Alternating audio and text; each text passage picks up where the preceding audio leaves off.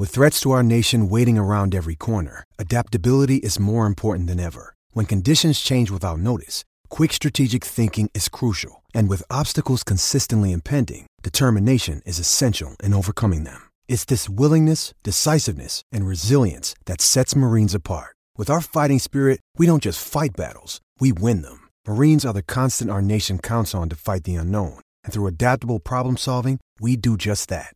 Learn more at marines.com. This episode is brought to you by Pepsi Wild Cherry. Pepsi Wild Cherry is bursting with delicious cherry flavor and a sweet, crisp taste that gives you more to go wild for. Getting wild may look different these days, but whether it's opting for a solo Friday binge watch or a big night out, everyone can indulge in their wild side with Pepsi Wild Cherry. Also available in Zero Sugar. So grab a Pepsi Wild Cherry and get wild.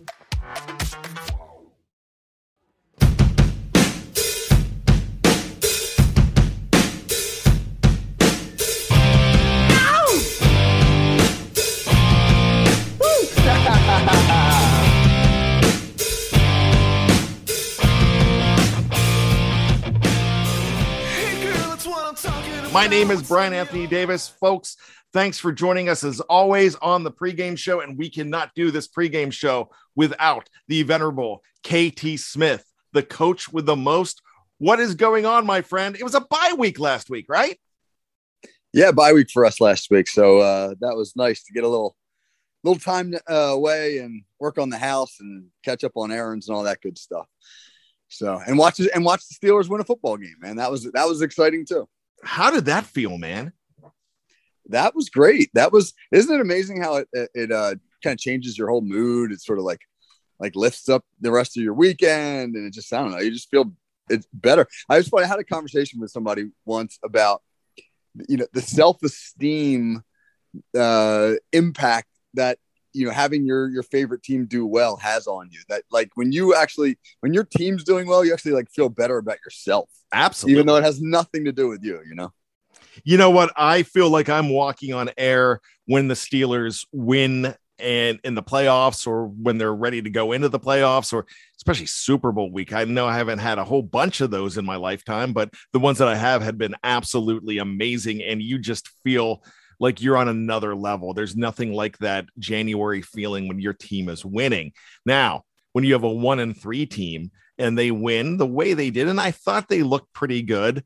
Um, the score was a lot closer, but there's some reasons for that. And I'm going to ask you about that. But when they beat Denver to go to two and three, man, I was absolutely elated. And I feel like I feel like I was on a hot air balloon, my friend. Oh, absolutely. I feel the same way. I just felt like last week's game was so pivotal because you had the Seahawks coming in. Denver was a good matchup. We talked about that last week on the show, how we, we thought that that was a good matchup for the Steelers. And you knew that the Seattle game, with or without Russell Wilson, was going to be tough because they're a veteran team and, and a, a well coached team. So, like, you had to get that Denver game because you knew Seattle was going to be challenging. And if you could get Denver and then roll that into a win against Seattle, you could be three and three at the bye, and then everything changes. The whole outlook changes, you know, because the, the narrative actually heading into the Denver game was like, oh, the Steelers could be staring at one and five.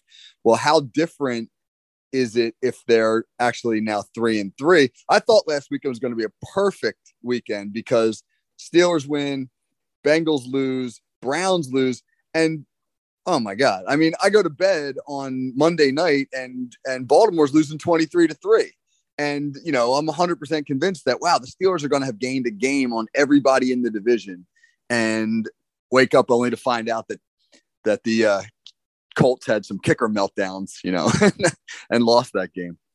Oh i am still sick from that. I stayed up until the very end and i was just like oh i cannot handle this with this team. So it was just you just knew with when Baltimore got the ball back that time that they're just gonna they're just gonna score. It seemed like they're they can be unstoppable at times, and every chance that the Colts had, oh, they blew it. And kickers, kickers, kickers, kickers. You know, Adam Sandler would say it's the lonely kicker, you know, and they can be the loneliest man in the locker room at times, and they could be the uh the biggest man on campus too. But Rodrigo, I believe his name's Rodrigo Gonzalez. Oh, yeah, uh, Blankenship. Did you Blankenship, see the, did you yes. see the camera shot of him after he he shanked an extra point, which I think at the time made the score twenty two to three, and then they had a camera shot of him on the sideline, sitting by himself on the ground, like looking like somebody just kicked over his can sandcastle at the beach.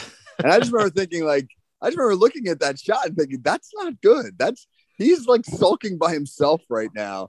And he needs to be a little mentally tougher than that. And it turns out it just got worse from there. I think there, from what I understand, I think he had an ailment as well.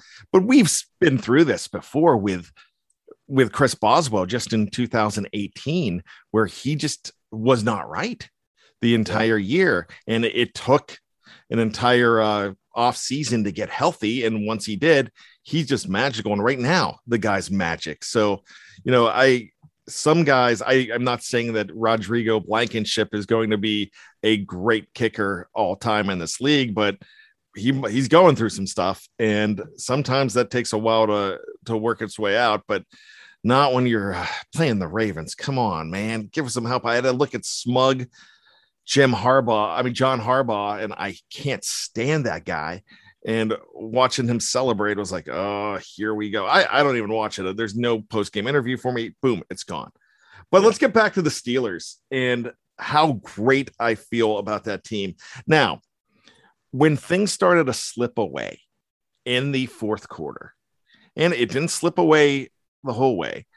But what was your confidence factor in this team? I still felt pretty good. I still didn't feel like they were going to lose this game.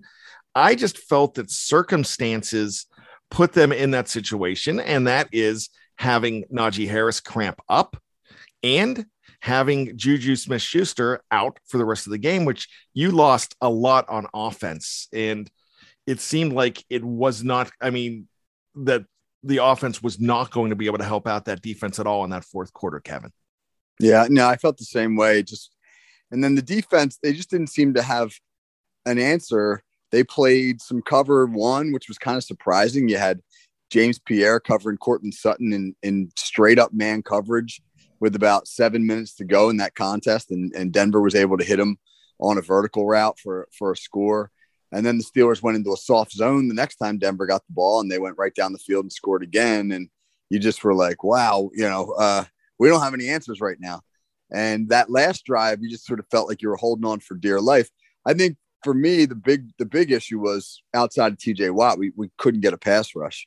Um, you know, Melvin Ingram and and uh, Alex Highsmith were were pretty ineffective, and um, that was that was kind of surprising because honestly, you know, Denver had surrendered a lot of sacks coming into the game, and I just really felt like that's a game where against Teddy Bridgewater, who you know he's not he's got some mobility, but he's not extremely mobile, and he's coming out of the concussion protocol. I just really thought that the Steelers would have an opportunity to to get after the passer, and and they didn't, and I think that that really benefited Denver in the fourth quarter. So that that's going to be an area of concern uh, this week as they look forward to Seattle, uh, who's got a better offensive line than Denver does. Uh, just got to figure out ways to generate pressure. That is absolutely true. Now, I'm going to ask you about one more guy before we move on to the Seahawks, and it's Cameron Sutton. How much did they miss that guy last week? Yeah, you know, it's funny. He's a guy who I don't notice much during games, like when I'm watching the games, and that's a good thing. You know, you uh, he's a D back. Sometimes D backs are like offensive linemen in the sense that you really only notice them when they screw up. Occasionally, they'll make a splash play, you'll have an interception or a pass breakup, but a lot of the time, they're best when they're unnoticed. I mean, Steven Nelson, when he had his really good year, his first year in Pittsburgh, was virtually invisible in games, largely because teams just weren't challenging him. And there's and Cam Sutton's been like that a little bit. You know, he's he's had a quietly effective year, whether they've used him inside or outside. And it was apparent in that game, especially in the fourth quarter, that his absence was hurting the Steelers, which isn't to say that James Pierre has played poorly. I mean, he, he made the biggest play of the game at the very, very end on that fourth down. Actually, Uh, made two of the biggest plays of the game. What was the other one? Javonte Williams, he tracked him down. That's correct. That guy You're right. gets in the end zone. This is a different story, my friend. Yeah, correct. Sure, but he's not the cover guy Sutton is, you know. So I, I was I was, very happy for him that he was able to come up with the, the big plays there at the end. But the Steelers need Sutton back, no doubt about it. Well, it looks on the injury report like he has been a full participant. And in fact, the Steelers have, as of Thursday, had a great injury report. The guys uh, like Carlos Davis, who's been on there a lot, and now Juju Smith Schuster, those are the guys that you're seeing on the injury report, but everybody seems to be back as far as their second injury report of the week. The big one is the Friday injury report. And as we are, we are recording this on Thursday evening. So that will tell the tale. And if you look at the Seattle injury report, it's very interesting because the Seattle Seahawks had Russell Wilson listed as limited in practice, but that means they just have not put him on the injured reserve because he has had surgery for that. He cannot play this week. But two guys that did not practice as of Thursday, which they were limited on Wednesday, but Chris Carson and DK Metcalf did not practice. So Friday will be a big game for them.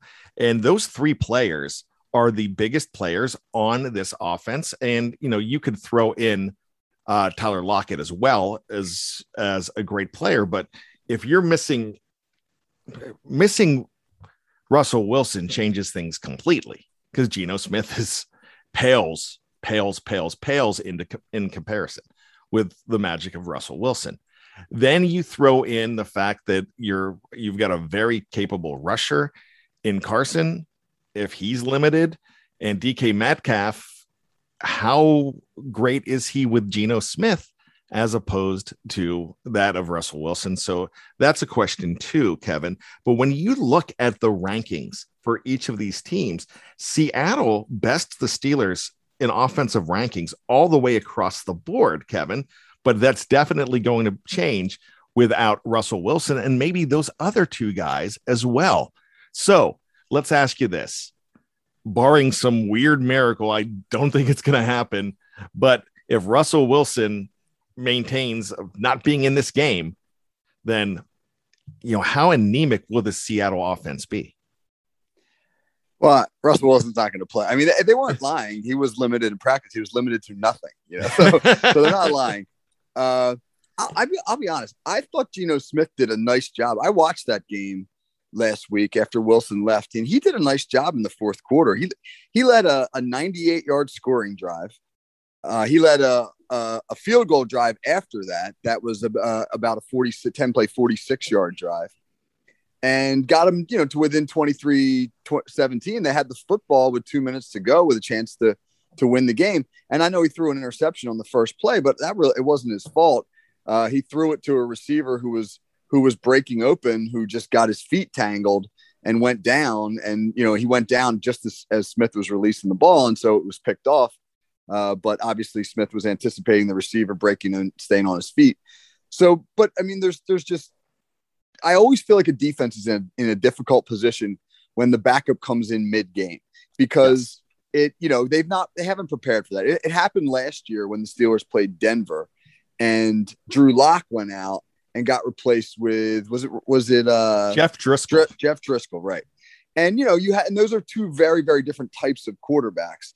And so the Steelers, you know, I don't I don't know if they knew exactly how they wanted to attack Driskel, or more importantly, what would Denver try to do with him? You don't you don't really you can't anticipate the other team's game plan for a guy that's got virtually no film.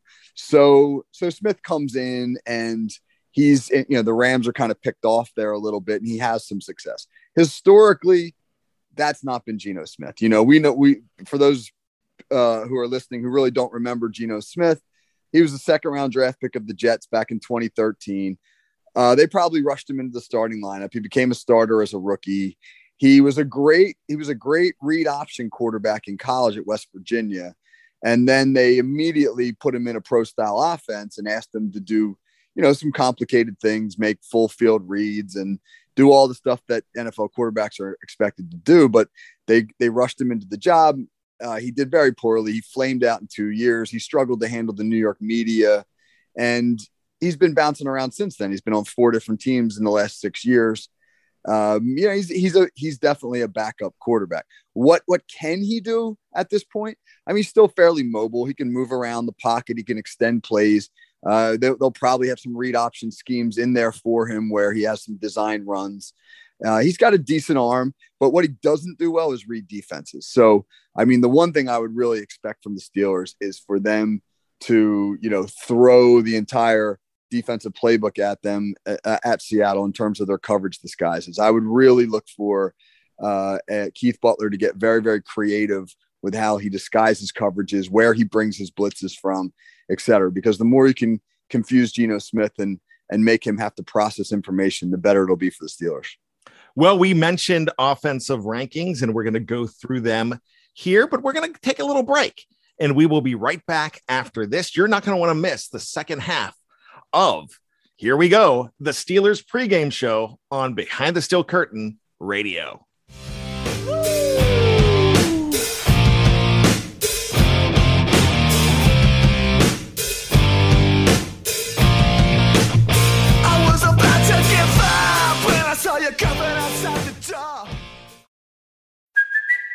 It's Kaley Cuoco for Priceline. Ready to go to your happy place for a happy price? Well, why didn't you say so? Just download the Priceline app right now and save up to 60% on hotels. So, whether it's Cousin Kevin's Kazoo concert in Kansas City, go Kevin, or Becky's Bachelorette Bash in Bermuda, you never have to miss a trip ever again. So, download the Priceline app today. Your savings are waiting.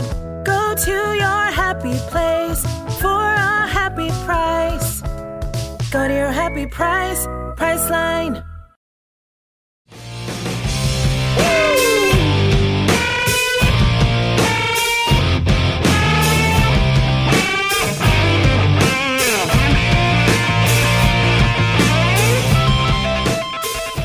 Welcome back to BTSC Radio. My name is Brian Anthony Davis. Alongside me is KT Smith, the coach, and we are breaking down, doing the pregame, getting ready for the Pittsburgh Steelers to try to get their record even at three and three before their bye week.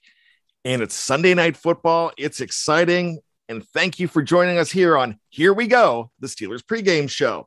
So, Kevin, we were talking about rankings and we were talking about the Seahawks with Russell Wilson, DK Metcalf, Chris Carson, and others. They uh, they're a middle of the road offense, but they've bested the Steelers in every single category. The hope is that the Steelers are going to wake up here. But let's go ahead and look at total yards. Pittsburgh is ranked 27th, and the Seattle Seahawks are ranked 19th. When we go ahead and look at the passing game, it's a lot closer as the Steelers are ranked 19th with only 246 yards per game, and the Seahawks best them by one yard average per game at 17. The rushing game. This is great news, Kevin. You're going to be excited when I say this. The Steelers are no longer the 32nd ranked rushing offense. They are the Miami Dolphins are last now. The Steelers are now 31st at 73.6. Last week we were talking they were 55, so they went up almost 18 yards per game. If that running game gets back together because of the offensive line doing well and what we're seeing of Najee Harris, that could change as well. The Seahawks with Chris Carson are at 100.6 yards per game and they're ranked 19th. And in points, the Seahawks are ranked 24th and the Steelers are 18.8 and ranked 27th. Hopefully that will go up as well. They had a 27 point game last week, their biggest output of the season, Kevin. What do these numbers say to you quickly? Steelers are moving on up, baby, in the run game 32 to 31. Right? Yeah, it's a big deal. Yeah, cue the Jeffersons theme song, man. Moving on up. Um, Beans don't know, burn I, in the kitchen. I just, I, you know, I think the Steelers' numbers are ha- you you you almost have to sort of asterisk them and look at the first three weeks versus the last two weeks. The first three weeks, you had that young offensive line, uh, you know, learning how to play on the fly, coming together. Five guys who had never played uh, a single meaningful down together, and they were playing against some tough defenses. One and some even fronts, which are tricky. We talked a little bit about fronts last week, and I, I don't want to get into the weeds on scheme stuff here. Uh, but but I mean, uh, an even front is a front where the defensive linemen are primarily stacked on the heads of offensive linemen. You could have, you know, uh, a three a three down front where you got a guy stacked on the on the center's head and two guys stacked on the tackles, or you could have a four man front where both tackles are stacked over the guards. But the thing that makes that tricky is those those linemen can slant to either gap. They can go inside or outside. And it requires a ton of communication on the part of the offensive lineman to be able to handle that stuff. If you're running an inside zone play, for example, which is the Steelers' favorite run play and a play they've done really well with the last two weeks, uh, you have to be able to double team the down lineman to the linebacker, which means one one lineman has to be able to take over the defensive lineman and another has to chip off onto the linebacker. When you don't know if that defensive lineman is slanting right or left, it creates some confusion on the part of the offensive line that they have to be able to handle on the fly. And that takes reps. And the Steelers really struggled with that the first couple of weeks. They saw some even fronts against Vegas, against Cincinnati. The Bills threw a little bit at them. The last two weeks, they blocked odd fronts. The odd fronts are a little simpler in the sense that the defender is now lined up in a gap. So he's lined up. If you you you might hear people talk about techniques, the one technique, the three technique. The three technique means the defensive tackle is lined up in the gap between the guard and the tackle, and it's harder for him to sort of loop or stunt to a different gap. You pretty much have an idea where he's going to be. And the Steelers did much better facing gap fronts the last two weeks because they were able to get off the ball a little faster because they had the certainty of knowing who they were going to block. They simplified their schemes and they really got got rid of the outside zone scheme, which they tried hard to run the first couple weeks. Uh, that's a complicated scheme to block, and they went to sort of inside zone, man blocking, some really simple gap stuff where you could get like a lead blocker up onto a linebacker.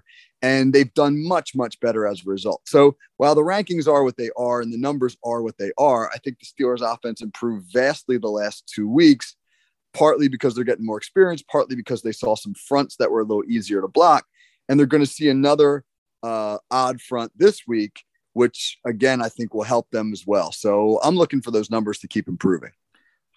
I'm glad you mentioned that odd front and broke that down for us. I appreciate that. And so we're going to continue talking about the running game. And let's start with the Seahawks and how bad they are against the run. They are ranked 31st. So the Steelers are ranked 31st running.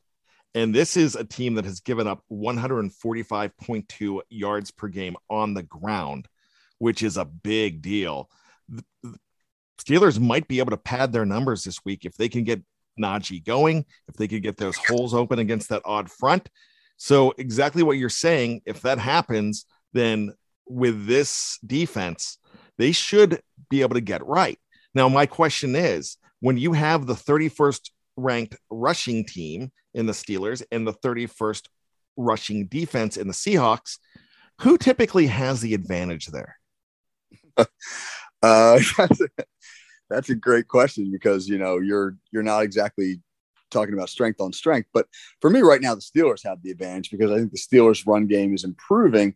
While Seattle, I don't think there's any easy answers for them as to how to fix their run defense. I mean, they're they're they just lack like hot top end talent on the defensive side of the ball. You know, when you look at like the defensive front, I mean, they'll they'll play some three man fronts and some four man fronts, but like their defensive linemen are guys like uh, Kerry Hyder, who's a defensive end they brought in in free agency, but he's on his fourth team in five years.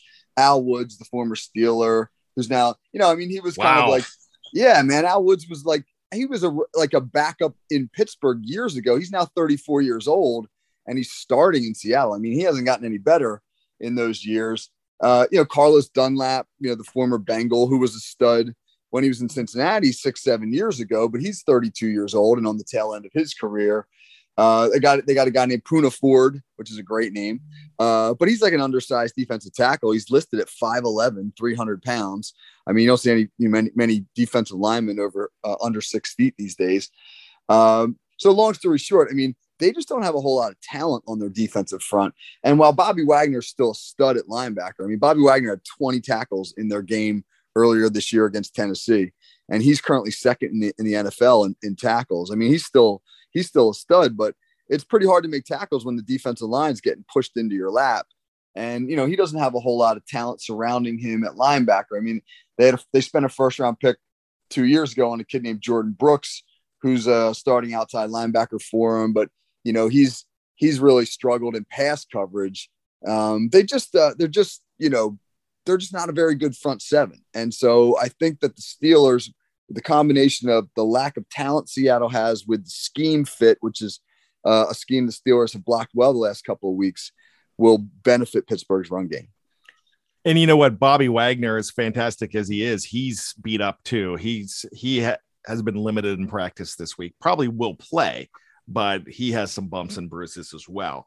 Let's look at the rest of the Seattle defense. Not good when you look at points per game allowed 25.2 they're ranked 22nd that is their best ranking on defense. Overall defense this is the worst statistical defense in the league at 450.8 yards per game given up. They rank 32nd and against the pass 305.6 where they rank 30th the steelers on defense getting better. You know not too bad. They've got two top tens and nothing outside uh, their worst is number 19. Total yards per game, they've given up 361 at ranked 16th. They have the 19th ranked passing defense at 260.6 yards allowed per game. The rushing defense, disappointing for the Steelers, but still not bad. They're ranked ninth, and they've given up 100.4 yards per game. And 22.4 points per game given up. That ranks 10th in the National Football League, Kevin. So, with that being said, who on offense for the Seattle Seahawks are you going to worry about? I'm going to ask you the same thing about defense, but I'll ask you this first. Is Bobby Wagner the guy to look look for in defense? You just talked about him. Is he their best player? Yeah, you got to block Bobby Wagner. I mean, C- Seattle's job is to keep him clean so that he can run free and make tackles. Uh, and they haven't been able to, he's made a ton of tackles, but you can see by the rushing yardage they've given up, oftentimes those tackles are being made further down the field than they would like them. And that's a product of the defensive line not being able to set the line of scrimmage. So I'm hopeful that the Steelers will be able to get a push up front and make Wagner's job harder. I also think that he's a guy that does better when you give him space. So I'd love to see the Steelers try to sort of clutter uh, what what he has to do with a lot of a lot of Matt Canada motions, make Wagner move sideline to sideline so that you can kind of get him thinking laterally and then run the ball right at him. You know, I mean, I'd love to see the Steelers go heavy personnel groups, especially with Juju Smith Schuster now out. You're going to have to replace him in the slot somehow. And a great way to do it is through heavier doses of like 12 personnel with, with multiple tight ends on the field and now you know you use your uh, you know off the ball receivers to run some of that motion Canada likes. You know, you think you get Wagner, maybe you know you run some of those quick screens to the sideline, you run some jet sweeps, you get Wagner moving laterally, and then you use your big tight ends uh, to get some double teams on the down lineman and try and push him into his lap so that he's not able to fill as fast. Because when he's playing downhill football and he's and he's able to read quickly and blow gaps. He's really, really good. So you got to slow him down. And I think the way you do it is with your scheme. Very good. So let's talk about the offensive side of the ball. Mention that you have some guys that uh, may be hurting, but who is the big threat? I mean, is Geno Smith the guy that you're really trying to stop here? Or is it a guy like Lockett, Carson, Metcalf? What are you going to do with this offense? Well, I, I have I feel obligated to do this, but I have to remind you and everyone listening of some of the names uh, of backup quarterbacks to whom the Steelers have lost in the last decade. Yeah. So should shall we? Shall uh, we? Shall. Well, we've got uh, Ryan Mallett. I was there. Yeah. Oh, you were at that game. Yeah. Dave Schofield was, was too. Yeah. Was that one of the more depressing drive drives home of your life? Yeah, because it, you're in Baltimore yeah, when it yeah. happens, and it was uh it wasn't too bad. The best part about it was the fact that the Steelers were still going to the playoffs and the Ravens were still eliminated. Right. So right. that was good news there. But the walk to the car was the worst because there are some real jerks that fans in black and purple. I will just tell you that. yeah, I can't imagine. Yeah. Uh, so yeah, Mallett. I mean, the one that the one that really gets me is is Mike Glennon twice. Twice, twice. yep. Chicago Mike Glennon and Tampa Bay Mike Glennon. I mean, uh, you know, there's you know RG three when he was really not playing particularly well. We lost to him, and we lost to uh, Gradkowski, even though he was a starter. We all know that Bruce Gradkowski's really a backup. Uh, we lost to Tebow, even though he was a starter. We all know Tebow's really a backup. I mean, it's just there's just a long history of the Steelers coming up small against uh, backup quarterbacks. As to why that is, who knows? I mean, I don't know if it's scheme issues or failing to to be properly motivated, you know, overconfidence, whatever it might be. But so the Steelers need to obviously make sure that they're they have a good plan in place that, to execute against Geno Smith.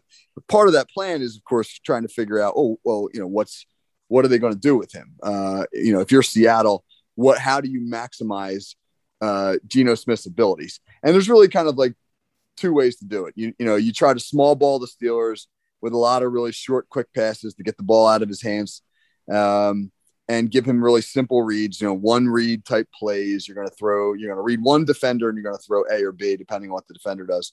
Uh, and then, you know, when the Steelers start to jump the short stuff, maybe take some deep shots, or you just try to maximize your weapons. If I'm Seattle, that's what I'm doing. I'm, I'm trying to maximize my weapons. I'm going to try to get DK Metcalf isolated one on one as much as possible and feed him the ball. He's a, he's a nightmare of a mismatch and if you can get him isolated in one on one coverage, jump balls are probably as good as anything that Seattle will have in their repertoire. So, from the Steelers, I got to really think about how I want to use my safeties this week. The Steelers have been pretty aggressive bringing Minkah Fitzpatrick into the box to let him be like an alley type guy, you know, not necessarily fill the Mike Hilton role, but we've seen him play down low a lot more than he's ever done. And so, you know, do the Steelers want to do that knowing that they risk having to play Metcalf man in man coverage, or do they want to sit back a little bit, protect against the deep ball, and make Smith read the defense, be accurate against zone coverage, be patient, dink and dunk, etc. So I think that'll be the really interesting chess match. What does Seattle want to do scheme wise? Are they going to try to force feed Metcalf? Or are they going to put the ball in Geno Smith's hands a little more and let him try to uh, dissect the defense? And then how do the Steelers respond? All right. So that was fantastic. Now uh, we're running out of time here, but I'm going to ask you quickly who needs to get the game, Paul, for the Steelers to get to three and three and win this game? You could pick offense or defense. The O line. The O line, man. I mean, I mean, I still believe that the Steelers are going to sink or swim with their offensive line. I think what the, the biggest reason we saw Ben Roethlisberger have his best game of the year last week was because the line kept him clean. And I think this is a great week for the line to really assert themselves. If the Steelers can have another productive run game like they did last week, uh, Roethlisberger will play well. They'll score enough points to beat Geno Smith. All right, then let's give a defensive game ball as well. The pass rush, you know, I mean, uh, well, actually, uh, let me let me take that back. Uh, Keith Butler. I think this is a Keith Butler game. He he's got to confuse Geno Smith. He's got to make Geno Smith's life miserable by making him diagnose complex schemes and looks. I mean, the Steelers should really, really get deep into their playbook in diagnosing or, or, or disguising their coverages and their blitzes and make Geno Smith, uh, you know, have to solve some, you know, th- those intricate schemes. All right. Final score, Kevin. Uh, 28 20 Pittsburgh. It's never easy, man. It's never easy against backup quarterbacks. I don't expect a blowout. Seattle will be fighting for their life in a way. They don't want to go to two and four, just like the Steelers don't want to go to two and four. I think we'll get the best of what Seattle has. I just don't think Seattle has enough with Geno Smith and and and their defense being in the state that it's in. I think they'll make it competitive, but in the end, I'm going to go 28 20 Steelers. All right. I am going to go with an eight point difference as well 31 to 23. Your Pittsburgh Steelers finally got off the schneid last week, predicting a victory. So I feel great about that. So I'm going to go ahead and try it once again this week for actually the fifth week in a row and hope that uh, my good luck continues for a second consecutive week. So, with that being said, Kevin, thanks so much. I appreciate you joining us and, as always, putting on a clinic. Awesome. Yeah. Go Steelers, man. Sunday night football. I love Sunday night football. So, I'm excited for this. You got it. For Kevin Smith, my name is Brian Anthony Davis. And grab that terrible towel and start rooting. It's here we go, the Steelers pregame show Thanks for joining us. We will see you next week. And yes, it's a bye week next week, but you'll still see us. We'll see you, friends. Bye now.